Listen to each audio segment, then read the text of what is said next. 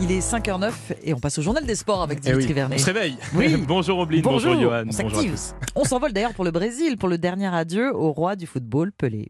Et Eh oui, le Brésil a dit au revoir à sa légende après une longue veillée funèbre.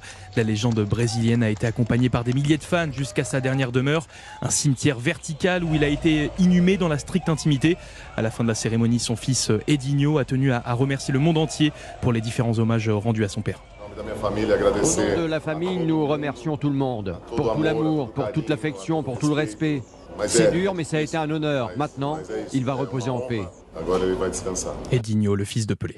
On enterre l'un de- des plus grands joueurs de football et pendant ce temps, eh bien, un de ses héritiers est présenté dans son nouveau club. Eh oui, Cristiano Ronaldo, la superstar portugaise, a été présentée hier en grande pompe en Arabie Saoudite.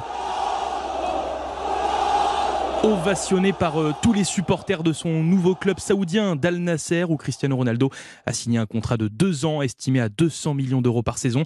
À 37 ans, il a donc choisi une destination exotique pour sa fin de carrière, même si quand on l'écoute, il est loin de raccrocher les crampons.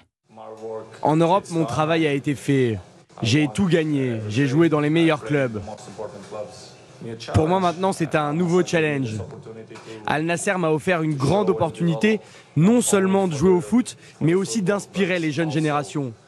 Je suis très heureux et très fier de ça. Cristiano Ronaldo hier en conférence de presse. Son rival de toujours, Lionel Messi, a lui fait son retour à Paris. Le champion du monde argentin va retrouver l'entraînement avec le Paris Saint-Germain aujourd'hui. Messi qui serait tout proche de prolonger son contrat jusqu'en 2024 avec le club de la capitale. Toujours en football, il y avait des matchs outre-Manche hier. Et oui, dans le championnat anglais en première ligue où Arsenal, le leader du championnat, a marqué un coup d'arrêt face à Newcastle, score final 0 à 0. Les, Gun- les Gunners qui restent cependant en tête du classement avec 8 points d'avance sur son dauphin Manchester City. Les Magpies de Newcastle sont eux troisième à égalité avec Manchester United. Les Red Devils qui ont réalisé la bonne opération de la soirée en s'imposant 3-0 face à Bournemouth. Handball maintenant, Dimitri, J-7 avant le championnat du monde masculin. Et oui, une compétition que nos Bleus n'ont plus remportée depuis 2017. C'est donc un tournoi de reconquête, de rédemption pour nos tricolores euh, dans une semaine. Pour se préparer, ils affrontent les Pays-Bas ce soir. Un match qui va permettre aux Bleus de monter en puissance, comme l'explique le pivot Ludovic Fabregas au micro européen de Martin Lange. La volonté, ça sera de ménager certains organismes. Ça sera le premier match euh, depuis euh, le début de la préparation.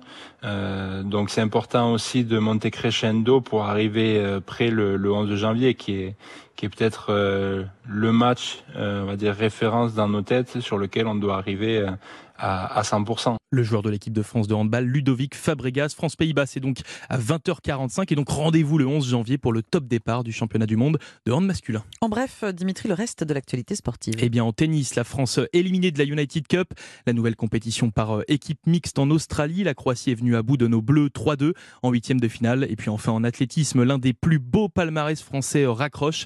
À 37 ans, Mayedine Mekissi, triple médaillé olympique sur 3000 mètres steeple et recordman européen de cette spécialité, a décidé de prendre sa retraite. Dimitri Vernet pour le journal des sports. Merci.